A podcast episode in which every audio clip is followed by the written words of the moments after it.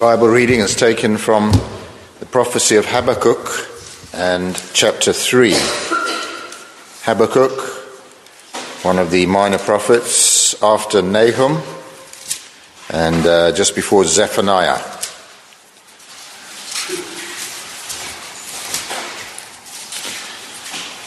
So Habakkuk, and we're just reading chapter 3.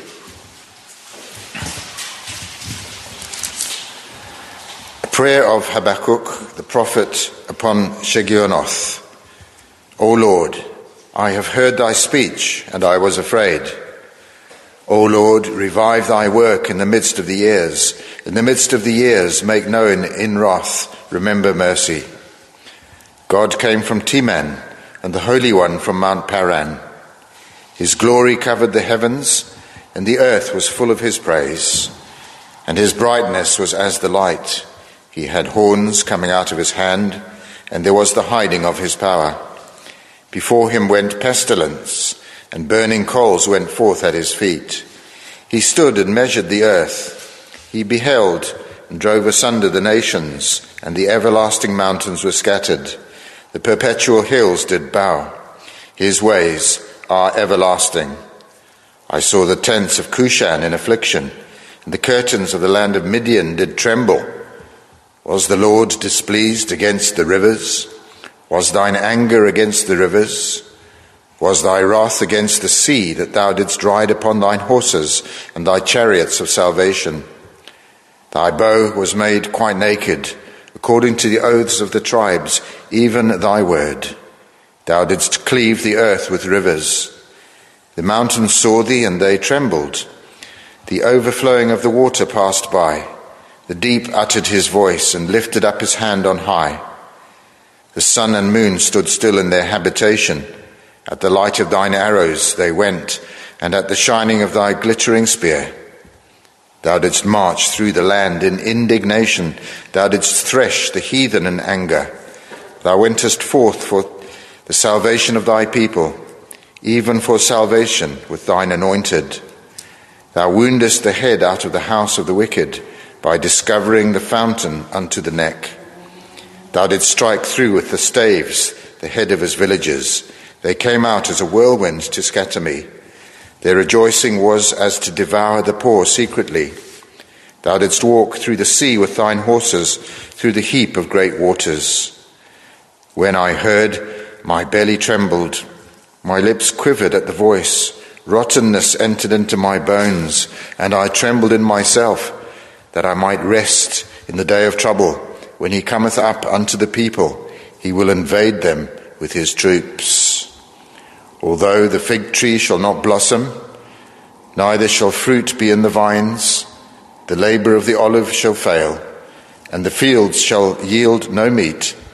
The flock shall be cut off from the fold, and there shall be no herd in the stalls. Yet I will rejoice in the Lord. I will joy in the God of my salvation. The Lord God is my strength, and he will make my feet like hinds' feet, and he will make me to walk upon mine high places, to the chief singer on my stringed instruments. May the Lord bless that reading from his holy word. We're going to be looking at, uh, particularly anyway, a few verses at the end of the prophecy, book of Habakkuk, verses 17, 18, and 19. But before we get there, I'll just give you a little bit of a background to this short book of Habakkuk, only three chapters. Not as much is known about the prophet, but uh, from what he prophesies about, we can tell that it was just before the captivity of Babylon the time when the Jews were taken away for their 70 years captivity by the forces of Nebuchadnezzar. It was really, I think there were about three campaigns, and eventually numbers were taken into captivity. So it's uh, thought that he uh, prophesied around about 610, 605 BC, possibly earlier than that. And uh, he would have been contemporary, in fact, with the prophet Jeremiah and uh, prophesied during the reign of King Jehoiakim. And he explains in the opening chapter that Judah is ripe for judgment, but that also in their turn, the Chaldeans, who were the instruments that God would use, God is sovereign, and though he punished Israel for their rebellion and unbelief and their idolatry, their rejection of him, though he used a pagan nation, heathen people, to apply that judgment, Yet those people themselves are not guiltless, and they in their turn would be judged also. Uh, and as you know, they fell uh, when Darius the Mede came and conquered Babylon uh, at the end of the captivity. So uh, we read that in here. And he reproves the godlessness, the prophet does, of the people of the land and the idolatry. But he sets apart, of course, the faithful. And uh, we have that uh, well known verse in uh, chapter 2 of Habakkuk and verse 4. Having talked about the wickedness of Israel or Judah, he says in verse 4 Behold, his soul which is lifted up is not upright in him, those that are re- rebels and unbelievers, but the just shall live by faith. So that New Testament doctrine of justification by faith alone is uh, found here and in other places, of course, in the Old Testament. And uh, this passage is quoted by the Apostle Paul in Romans chapter 1 and verse 17, in Galatians chapter 3, verse 11, as he expounds also the doctrine of justification by faith alone. And so we see again the comprehensiveness of the scripture. It's not a disjointed account, it's one of the evidences of the inspiration that it's given by one source, so that hundreds of years later we have the same teaching, simply have more light, but no contradictions. So from cover to cover, the Bible gives us the same message. But we can tell that uh, this is about uh, the impending captivity. I ought to have done that in order, really, but let me just establish that. Uh, verse 6 of chapter 1 says, For lo, I raise up the Chaldeans, that and, bitter and hasty nation, which shall march through the breadth of the land to possess the dwelling places that are not theirs. So this is prophetic. The Chaldeans is another term for the Babylonians that he was going to raise up. And then in verse 9, they shall come all for violence. Their faces shall sup up as the east wind, and they shall gather the captivity as the sand. And in verse 12 also, Art thou not from everlasting, O Lord my God, mine Holy One? We shall not die. O Lord, thou hast ordained them for judgment, and O mighty God, thou hast established them for correction. So the purpose there is given. They are to be judges and correctors of the nation of Israel. And so that was chapter 1. Uh, chapter 2 uh, we've, uh, speaks of uh, God's dealings with men. And chapter 3 is about prayer and praise. So we need to just consider chapter 2 briefly. Uh, he speaks in this chapter about the majesty and the glory of God. He reveals to us or exemplifies that God is sovereign and Lord over all, over the whole earth. And uh, uh, we see his great glory expounded there also. Uh, and uh, he tells us of many deliverances. And in chapter 3, uh, we read of a reminder of all that he has done for the nation of Israel. So in chapter 3, O Lord, I've heard thy speech and was afraid, O Lord. Revive thy work in the midst of the years. In the midst of the years, make known. In wrath, remember mercy. So, in the context of this impending captivity, in the sweeping in of the hordes of the Chaldeans, this was going to be a very painful time for Israel, a very humiliating time. They were to be dispersed. The northern kingdoms of Israel had already gone to the Assyrians. They'd been taken. The siege and fall of Samaria. They'd been carried away. And the ten tribes of Israel were lost. And we have the surviving southern tribes now, called Judah, but including Benjamin also. but they too were now to be judged.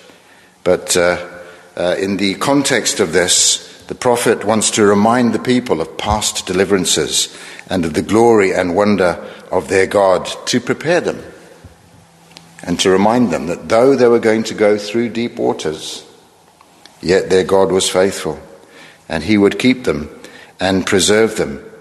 And so we read of his wonderful glory. In verse 6, for example, he stood and measured the earth and beheld and drove asunder the nations, and the everlasting mountains were scattered.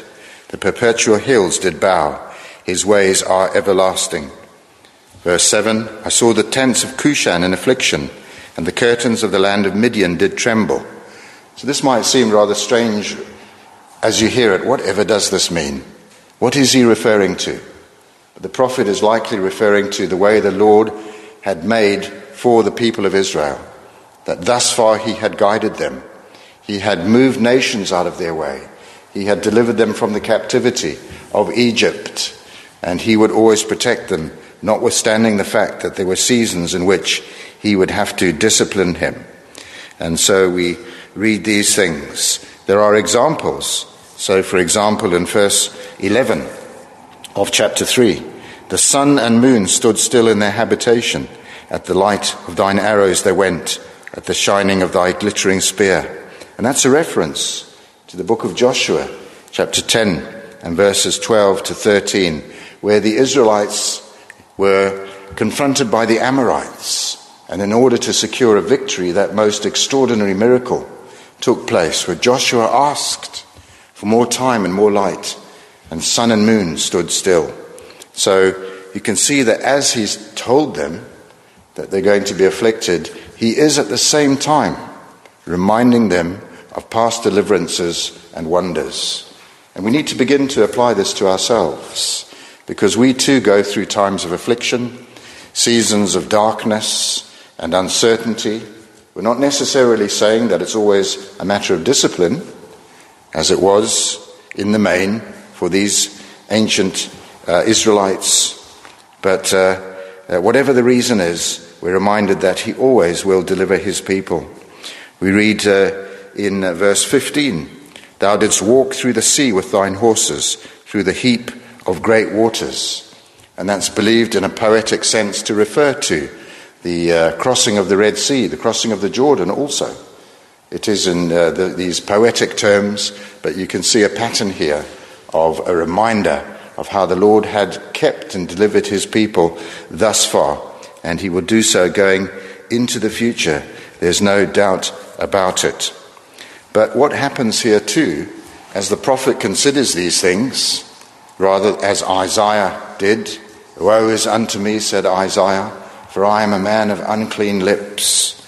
And when we have a view of God, of His holiness, of His majesty, of His purity, and of his sovereignty, then we see how small we are, how insignificant we are, how deserving of judgment we are, how foolish we have been. How foolish were those ancient people. And before we rush to judgment, we would have done exactly the same. We would have been no different. How sad that they had had these very deliverances of which the prophet speaks they had been delivered from Egypt. They had been sustained in the wilderness for 40 years by miraculous means. They had been led into the promised land under Joshua and been given so many signal victories in unlikely circumstances. God had been faithful to them. But despite all of those things, they turned their back on their God. They turned to idolatry and sinfulness and carnal things, their religion became hypocrisy. And they stored up for themselves, despite the warnings from prophets such as Jeremiah and others. They didn't want to listen to the prophet, did they? They didn't like his message. It didn't suit them.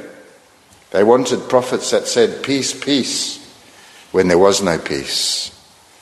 So, having had many, many warnings, and this is the method of God, if you think God, ever think God is unreasonable and capricious, that is short tempered, and vindictive and quick to strike. It's actually the very opposite. He is so long suffering with us, so patient with us. Isn't that a wonderful thing? How foolish we are at times. How much unbelief do we display at times?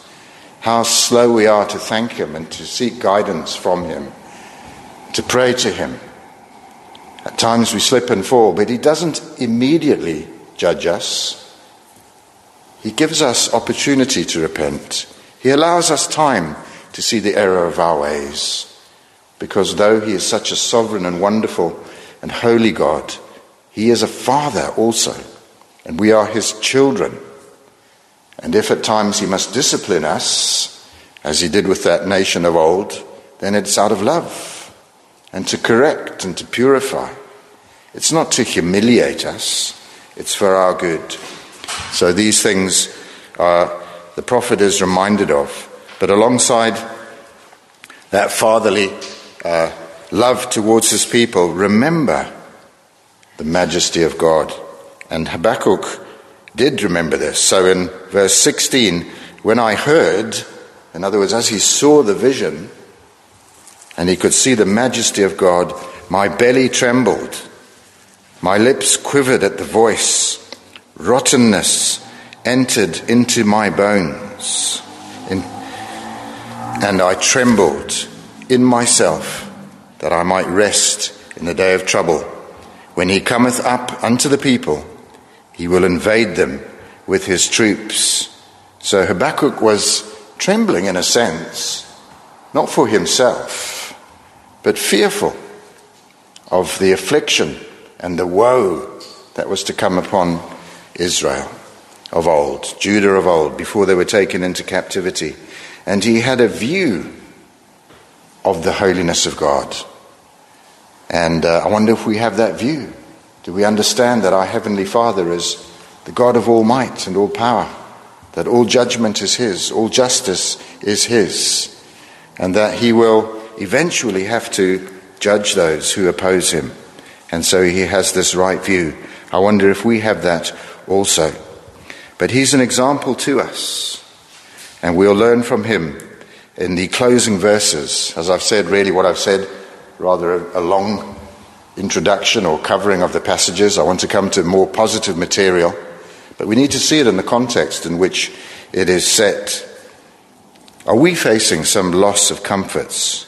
Well, we'll see how he puts this. So, having covered those issues, as he comes to conclusion in chapter 3, he says in verse 17 Although the fig tree shall not blossom, neither shall fruit be in the vines, the labor of the olive shall fail and the fields shall yield no meat, the flock shall be cut off from the fold, and there shall be no herd in the stalls.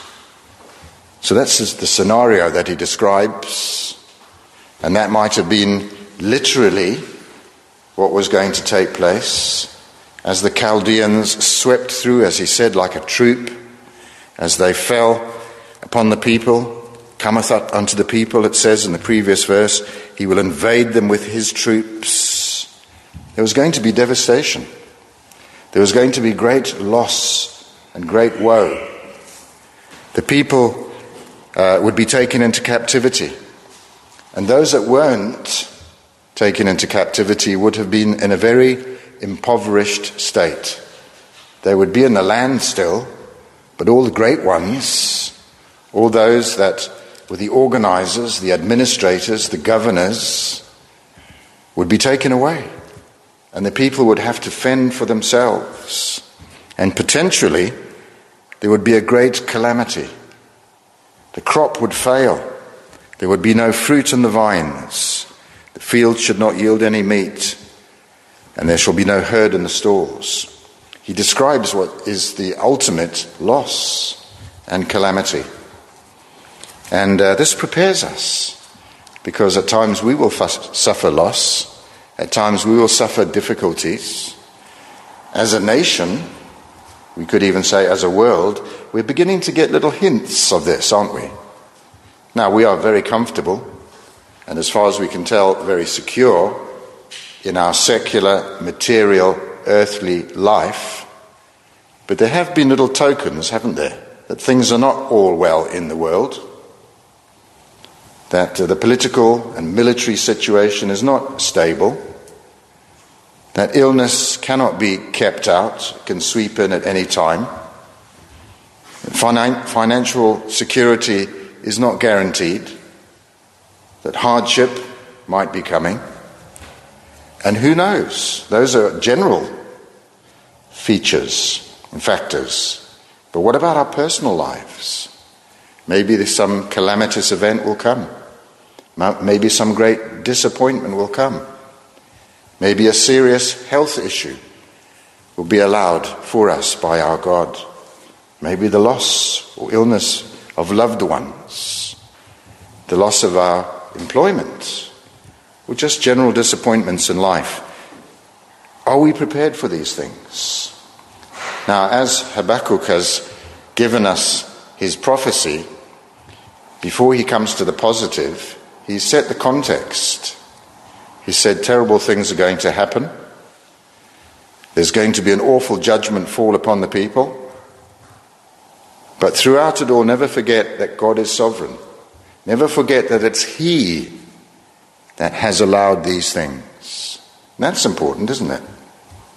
If things begin to go wrong in our lives, in our national life,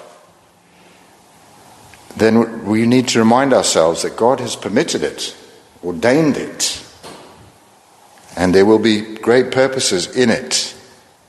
We trust and hope and pray that some of those purposes will be for the gospel if there are setbacks, hardships, if people cannot enjoy all those pleasures and entertainments and pursue every dream that they would like to, because they simply don't have the means or the resources anymore, let's pray then that they will be made to stop and think why is this so?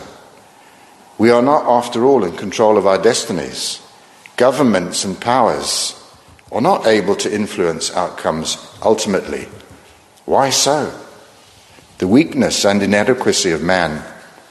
The problem is, is we live in such a comfortable society, such a technologically advanced time, that we're kind of protected. We have a, a kind of superficial external protection, but it's very vulnerable. And we pray that if things do decline further, that this will be an opportunity for the gospel and we pray too that we would manifest, as we're going to look at now, the spirit of faith. That we would resolve not to be downcast. Actually, the opposite. And that's quite a challenge, isn't it? But what we have here is the training. What we have here is the manual for how to deal with those things when they come. The attitude that we should have that is asked of us, that is incumbent upon us. And we need to ask ourselves if our peace is dependent on external factors. That's really what Habakkuk is talking about here. He really describes a situation which is about as bad as it could get, doesn't he? Almost everything, well, everything he lists has failed all the crops, the harvest, the flock, the herd. He's saying, even if all of those things are removed, he will rejoice in the Lord. And we'll look at that. But before we go into that, how dependent are we on our outward circumstances? Now, I'm not for a moment saying that they're not legitimate. House and home, income, family, friends, food, some pleasures, legitimate pleasures, absolutely fine. They're God given. And with the right spirit, we do delight in them and rejoice that we can enjoy such things. But we give God the thanks for them. But the question we need to ask ourselves at times is what if they were withdrawn? Will we collapse like a heap? Will we mourn? Will we become uh, self pitying? Will we despair? Will it give the game away that after all, what really made us happy was not the Lord, not our faith, not Him, not eternal things, but external things. That's what really made us happy. And when they're withdrawn, the game is up. And we're now disappointed. And we become obsessed in trying to resolve those issues and to restore them, whatever they are. And we expend so much time and energy and anxiety and stress in trying to make sure that we have all of those outward signs of success and prosperity. And we're not saying anything particularly immoral or wrong or illegitimate. The question simply is do we depend on them? Rather, as this morning, the Saviour spoke about those who depend upon their wealth. So there's a question for us. But uh, let's look then. When things are not under our control, what is going to be our mindset? Well, as I said, he couldn't have put it more bleakly. But in verse 18, he says this Habakkuk, Yet I will rejoice in the Lord. And that's quite striking, isn't it? Set alongside the scenario he's just outlined. He's saying, no matter what happens, no matter how bad it gets, no matter how dismal life becomes, no matter how difficult, I will rejoice in the Lord. Now, that's not bravado. That's not stoicism, like a soldier. We need to be good soldiers at times and endure hardship, as we're told in the New Testament. But it's an attitude of heart because he has a right view of his God.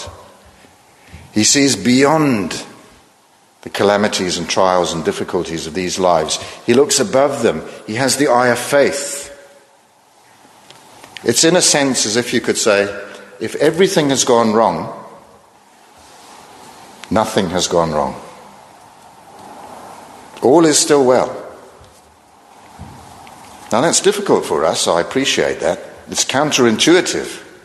We're but people, but flesh and blood. And when we face disappointments, we'll be disappointed. When things go wrong, we'll become troubled. It's only natural. But we need to seek to contain those responses and to withdraw and to be as Habakkuk here and say, I will rejoice in the Lord. Yet I will rejoice in the Lord. And the prophet is saying that our peace is not contingent or based upon our outward circumstances, it's based on something else. And that's wonderful, really, isn't it? Who else has that security? Who else but Christian people, you and I, that peace of mind you know how it is sometimes in those small hours of the night where you're fretting and worrying? That's when things seem at their worst, don't they?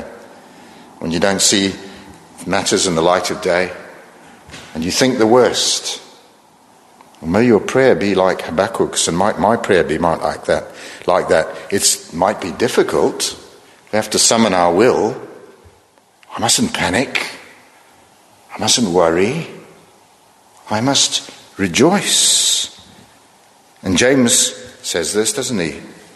The letter of James, chapter 1, verse 2 My brethren, familiar verse here, counted all joy when ye fall into diverse temptations or trials, knowing this, that the trying of your faith worketh patience.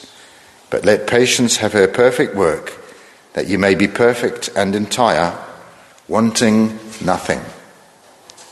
So the end of a trial is that you are complete. You don't need anything else, wanting nothing. You are sufficient. And that trial, rather than having harmed you, which you fear, having set you back, having turned you out of the way, maybe all your plans have been turned upside down. Maybe your life plans, maybe it's relationships, maybe it's career, Things haven't worked out. But that's for your good. If you are responsible, or rather have been irresponsible and foolish, then perhaps there will be consequences. And perhaps in those cases, the Lord needs to remind us that we've been impulsive, we've been uh, worldly, and we'll burn our fingers. But often they're just things beyond our control. And it's how we face those trials that will determine our peace and our happiness. And so we read here, Yet I will rejoice in the Lord. I will joy in the God of my salvation.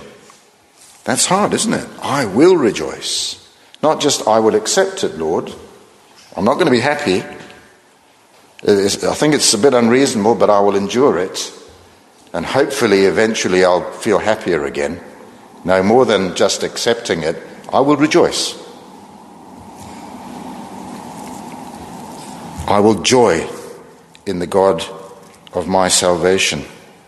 He says, and this is the right attitude that we ought to have in all circumstances. So to rejoice is a duty, really. It shouldn't be an option. And how wise to be counseled to rejoice. We're not being asked to be somber and downcast. We're being counseled to rejoice. Now, this kind of rejoicing cannot be just that happy, laughing kind of rejoicing. We're not suggesting that, putting on a brave face. It must be an inner joy. Things might have gone wrong. There might be painful. There might be illnesses. We're not, pretend, we're not going to be pre- pretending. We have to deal with issues. We still have to be responsible. But we need to resolve to rejoice. And he gives us the reason why. It'll be in the God of our salvation. To rejoice honors God. To complain inwardly and to fret is to imply that God has forgotten us. And that's impossible, isn't it? He'll never forget his people. He's given his life for them. He's promised to bring his flock home, to deliver it out of all harm. And so to complain really is to insult our God in a way, as if he's not able to say, to hear our prayers or to help us. Paul says, and that's from imprisonment in uh, Philippians 4 rejoice in the Lord always. Again, I say rejoice. It's emphatic, isn't it? Always rejoice. Now, of course, it's obvious that we're not talking about external laughing and pretense, but it's a state of mind, isn't it? It's an attitude of heart. Always, in all circumstances. And he repeats it again, I say, rejoice, for emphasis. In the God of my salvation. So, apart from all the other blessings that we have, and we have many blessings, don't we?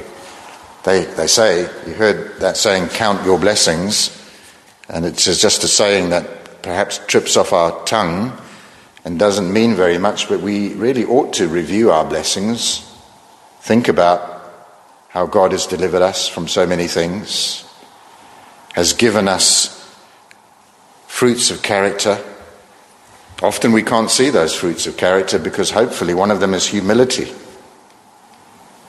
And we would never commend ourselves. And as the scripture says, that when we've worked and when all is done and said, we're, we are but unprofitable servants. But at the same time, we know that we are fellowshipped with our God. We know that He's given us privileges that the world knows nothing of, insights into truths, divine truths, truths about our God, about how the world works, about why we're here in the first place, about why the world doesn't work, how things go wrong constantly, how it's impossible for men to live peaceably one with another, how evil comes in and spreads like a plague. No one can really account for this when they take God out of the picture. They have to explain it in a myriad of other ways social conditions, financial circumstances, political pressures, historical injustices. Yes, of course, they play into it. But fundamentally, we know it's because we are a condemned race and because we're sinners. And there are tokens of judgment all the time.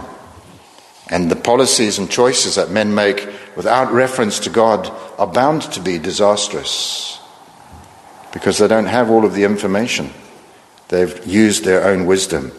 So, apart from ordinary blessings, there is this fundamental and central blessing that He has saved us. Can we not rejoice right now in this hall this evening if we're believers? We're going home soon, before very long. We are secure. Isn't that the biggest question in life? Shouldn't that have been the biggest worry that you ever had? What about my soul? No matter if I succeed in this world, where am I going after death? Am I right with God? Shouldn't that have been the biggest problem that you ever had? But that problem doesn't exist for the believer. That has been taken by Christ. Our burden, our debt. And it's secured in Him. It's not dependent on our performance. He is the God of our salvation. How much do we reflect upon that? How am I saved? Why me? What grace, what electing love, what had I to do with it? How is it that I have been given eternal life? And so we reflect as the prophet did here I will joy in the God of my salvation. And uh, there it is. For ye are dead, and your life is hid with Christ in God. We can rejoice always, you see, because that life is secure. It's hid with Christ. It'll never be taken away from us. There was uh, one of the uh, party that went to the South Pole under Captain Kirk. Oh, sorry, not Kirk. I beg your pardon. Uh, Captain Scott. Uh, the great expedition in 1912 to reach the first pole, uh, the South Pole first and I'm sure you know the account very well. How that when they got there, they found that the Norwegians had beaten them to, the, to it by a matter of weeks, and they found the Norwegian flag planted there, and they had so wanted to be the first. But in that party was a, a man called Henry Bowers. He was nick, nicknamed Birdie Bowers. He had a very prominent nose. Probably not very politically correct these days, but this was back in the early part of the last century. And uh, he was a naval man. He was actually uh, not uh, in the Navy, he was uh, in the ordinary uh, uh, in the sea, a seaman, sailor. And he records that when he was seeking the Lord, when he was coming to faith, he wrote this Nothing which happens to our bodies really matters. And this young man actually was supremely fit so he could have taken pride in his physical prowess.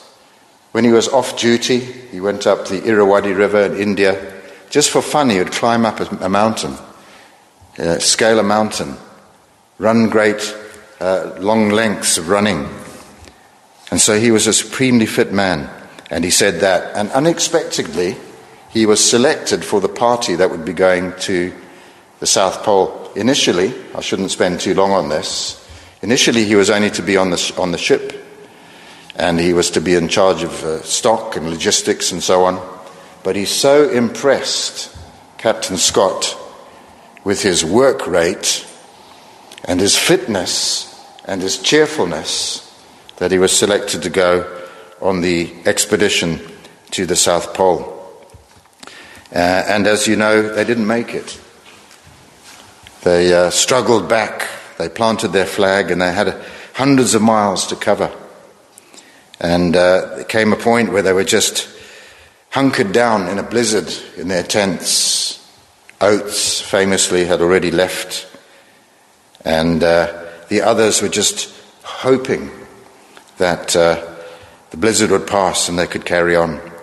But they knew the end would come, and they wrote letters. Um, Captain Scott wrote a, a beautifully commending letter to Bowers' mother, who he would receive. But Bowers himself made this. He wrote this letter, and it was recovered when they eventually found their tents. God only knows what will be the outcome of the 22 miles march we have to make. But my trust is still in Him and in the abounding grace of my Lord and my Saviour. It was March 2000, uh, uh, 1912. So he was trusting in his Saviour. He never trusted in his flesh. He never hoped in his physical prowess, in his outward circumstances, but his hope was in the Lord. Well, that's an extreme and dramatic case, and I realize we were very unlikely to find ourselves in a position anything like that. But it's just a great example of faith in adversity and rejoicing. And then as we draw to conclusion, uh, the prophet says, I will joy in the God of my salvation, verse 18. The Lord God is my strength, and he will make my feet like hinds' feet, and he will make me to walk upon mine high places. He is my strength, and that's important. Not me. Are you your strength? Now, this may be a tendency of youth, of young people, perhaps more than older people when we've learned some of those hard lessons that we aren't that strong after all. We thought we could cope with various situations. We thought we could resist illness. We thought we had more command and control over our circumstances. And we learned, learned through hard lessons that it is not the case. Don't depend upon yourself. The Lord God is my strength. And what strength that is, what power that is. Can He not deliver you from every circumstance? You might say to yourself, well, if that's so, why has He allowed this to happen to me? Why am I not delivered from this condition, from this unhappy set of circumstances? Well, if He leaves you there for a time, that's for your blessing, for your edification, for the deepening of your faith, until you can say, and this is challenging. I respect, I accept that. To me, to you, it's easy for me to recount it from here. But when we go home and tomorrow we face a difficult circumstance, how far away this counsel might seem from us. But let's recall it back to mind. I will rejoice in the Lord, the God of my salvation. He is my strength, not me. I won't be downcast. But you have to get a grip focus the mind and uh, think about these things. So, uh, where do we derive our motivation to continue? It's hard at times, isn't it, in the Christian life, to press on. The fruit and the reward is often so little. The opposition is growing.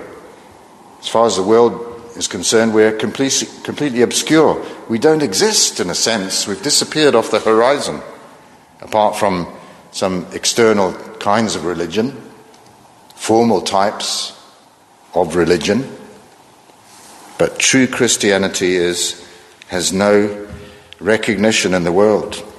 So, in adversity, where do we go? How do we respond? So, what can help us? The Lord God is my strength, and He will make my feet like hinds' feet.